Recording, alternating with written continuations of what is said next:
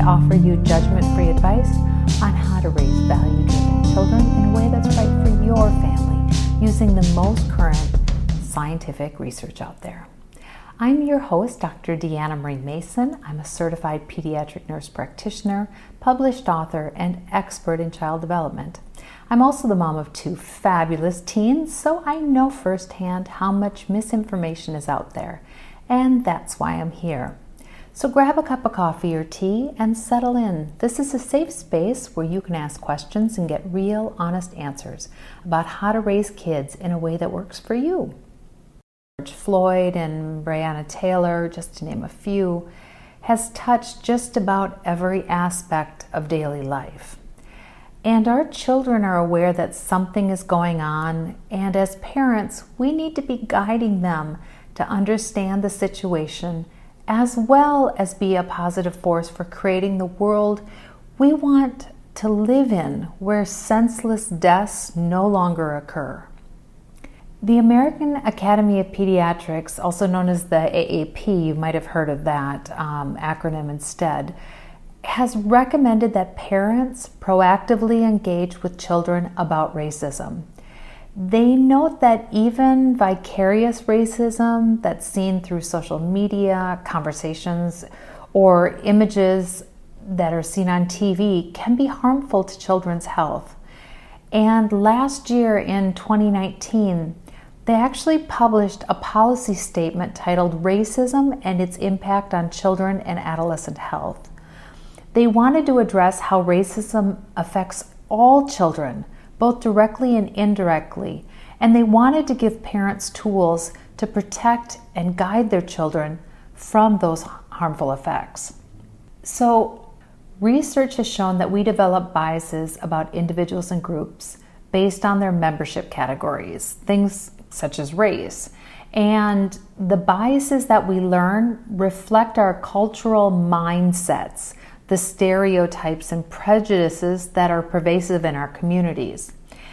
And because social biases have negative consequences for individuals and societies, it's so important to identify their roots so they can be corrected. This is not as easy as it sounds because it's almost hardwired into us to notice who is like us and who's different. We know that infants show visual preferences for individuals who match the same race as their primary caregivers and the individuals closest to them. And these early preferences shape our baby's visual perceptions of others, guiding them to notice differences between their own race individuals that are near them and notice fewer differences in people of other races. So I know this is kind of a crude generalization, but we see the outcome of this when someone says, Oh, all Asians look the same, or I can't tell the difference between black men. While, of course, there is as much variation in every ethnicity, as any other. We are programmed from infancy to see the details in people that look like us and not pay attention to the details of people who look different than us.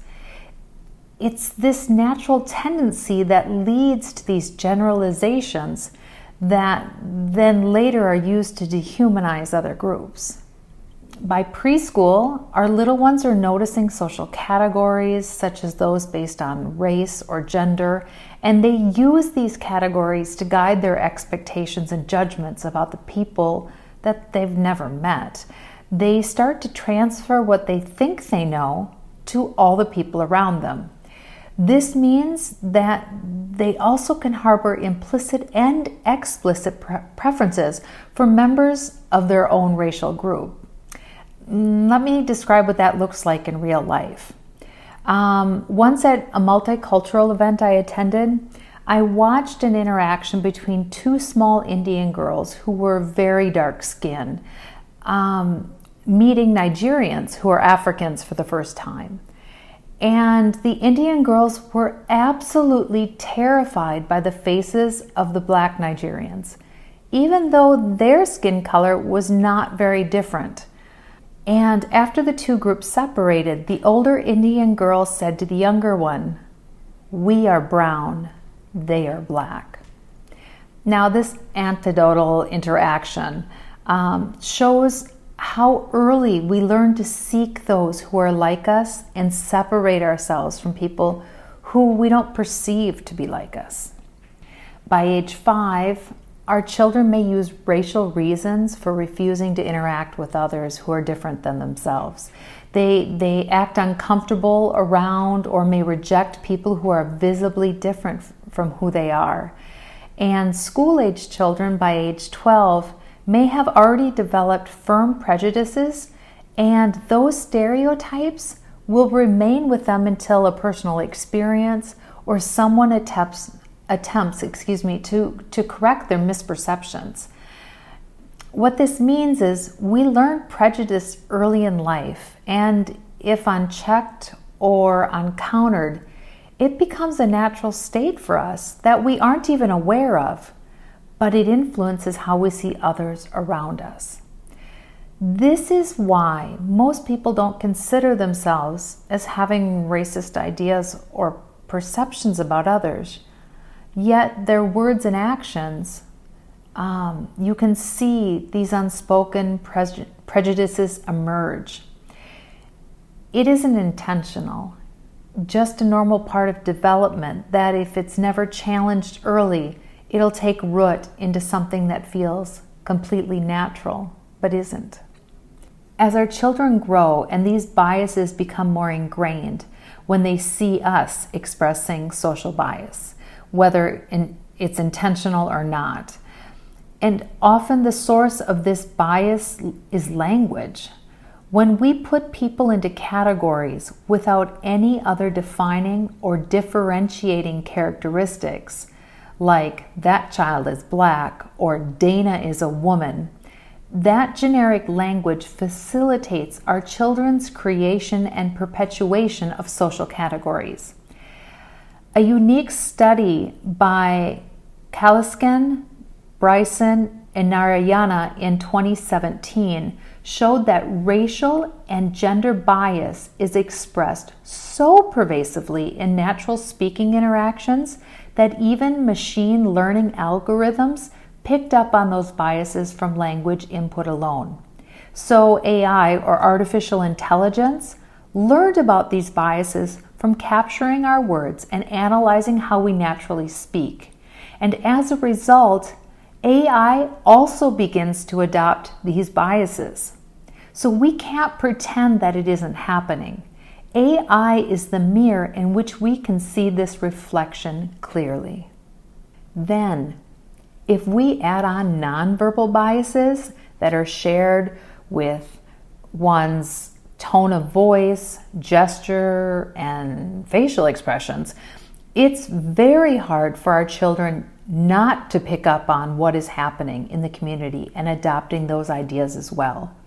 In the end, our kiddos pick up perniciously these patterns of bias that are present in their social worlds, including our families, communities, schools, social media, visual media content, the news, everything. So, what this means is that social bias and racism is transmitted naturally without us even trying. It's the elephant in the room that we pretend is invisible. We're all doing it, even if we aren't aware of it. I know this can sound harsh and judgmental, but it's what the research is showing.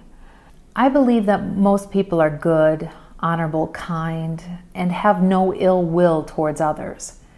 Yet we have systemic racism in our society, and that can only happen if the majority of people are participating in it. So, how can good people be participating in racist language structures and systems? And the research says that this happens without us being aware of it. We develop it through our interactions with our families, communities, and societies. We don't know what we don't know. It's only when it's pointed out and we are open to hearing the message that we can see what was previously unseen. The data that's coming out of research and investigation is clear. Racism, both subtle and overt, is present in our society, and we may be participating in it without understanding how or why. It's only by being open to this reality that we can honestly start to address the issue. This is what motivated the American Academy of Pediatrics to take such a strong position on the topic for all families. They know that racism is addressed by breaking the cycle during childhood. Early intervention is key. Therefore, we as parents must work intentionally to minimize what our children will learn from society. As parents, we are the earliest and most powerful source of racial attitudes, both positive and negative, that our children have. Since we learned our biases from our families and communities, the first place we have to start is to do some self reflection about our own biases so that we can model an example that is consistent with the message of racial and ethnic tolerance. We can do this talking about race. It's okay for us to talk about race and correct our own racial biased thoughts, feelings, and actions. We can show our children that we're open to learning how to be better, and that gives them permission to change their perceptions too. Our everyday comments and actions will communicate more than anything else we do. Now, we can't unlearn everything that we've picked up over our lifetimes in a day or a week. It takes time to become aware and to make changes. The goal is to focus on progress, not perfection. We're going to make mistakes. And when we do, we have to acknowledge them and model a better response or action for our children because our little ones are watching us all the time. They are absorbing everything we say and do. Another thing we can do is to try to widen our social networks. We can be open to making friends and acquaintances from other ethnic groups. It may sound difficult, but trying to find a common interest can make it easier to connect with others who may seem really different from us. An example could be joining a multicultural book club where every member chooses a text from a writer from their background. By doing this, we're encouraging our children to have diverse circles of friends as well. And over time, it can lead to engaging in multicultural activities and experiences, which are really enriching. Another great way to help our children be more open is to bring them with us when we travel and let them experience new communities with us. Traveling helps both us and our kiddos understand that the world is diverse and full of lots of different people and experiences. Being in a different community of people, seeing how they live, noticing that everyone is searching for love, understanding, safety, and hope can help build connections between our lived experience and seeing the same themes in other groups of people. In my own experience as a parent, taking our kids with us when we traveled provided us all with a chance to notice our inherent biases and come to terms that many of them were unfounded. Regardless of the language being, being spoken, the prevalent religion of the people, the types of foods eaten, the organizations of cities and towns, travel teaches us that people are people we aren't so different at the core of who we are, and the outside differences of dress or food is what makes the world so vibrantly beautiful. Variety truly is the spice of life. Along with reflecting on our own biases, we need to be intentional about talking with our children at each age and stage. Since we're still working on becoming aware of our own racial biases and prejudices, we cannot leave modeling as the only way to address this issue with our kiddos. We need to have intentional conversations to be sure that our children are getting a clear message about our expectations. Some general approaches um, that we can use include checking in with our children and asking them what they know, what they've seen, or how they're feeling. For example, if we have a preschooler with us at the grocery store and they start to notice and point out differences in people or ask about another person's skin tone, we could respond by saying, Isn't it wonderful that we are all so different? Or maybe we could hold our arm against theirs to show that there's even differences in skin tone within the same family, but we're still part of the same human race, regardless of what skin color we have. These small interactions move race from being something that is othering or separating people from each other into something that highlights similarities while celebrating the small differences. With time, these mini conversations will have a tremendous influence on how our children approach the idea of race as they grow.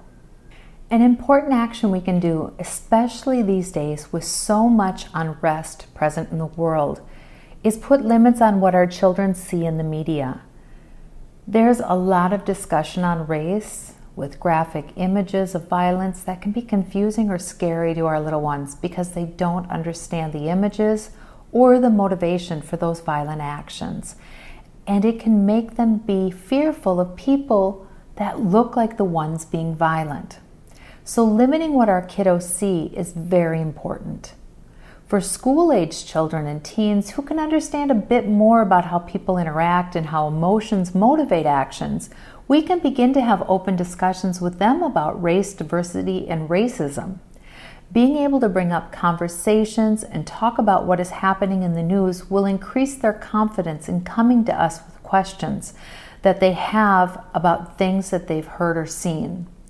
So, how do we start having these conversations with our kiddos?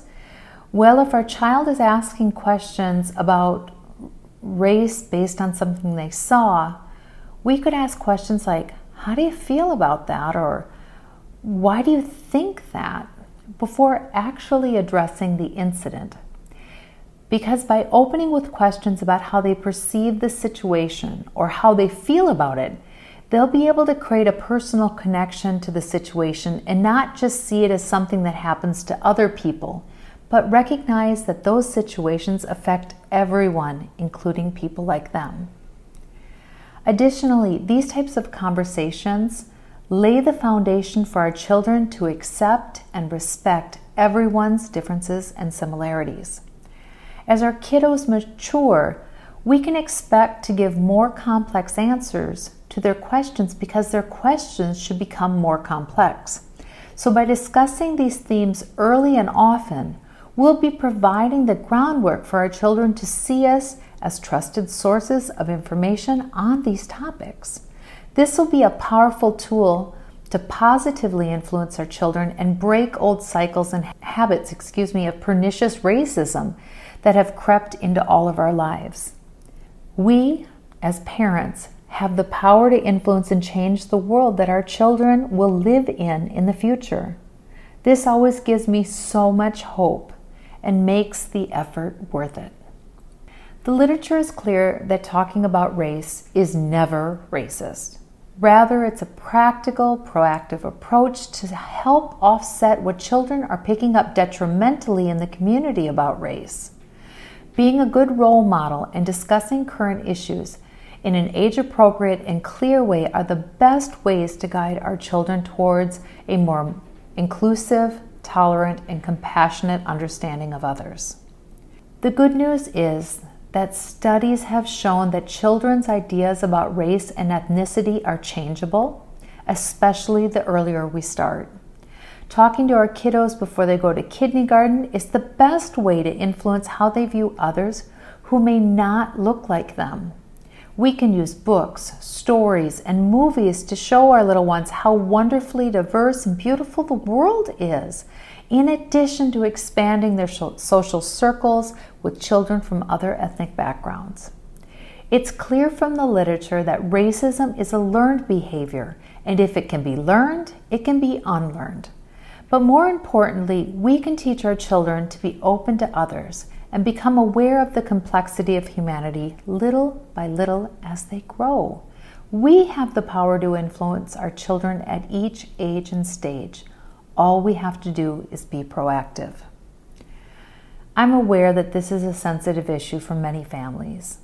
please know that today's topic was meant to spark some reflection and empowerment that we do have the capacity and tools to shape how our children learn about race.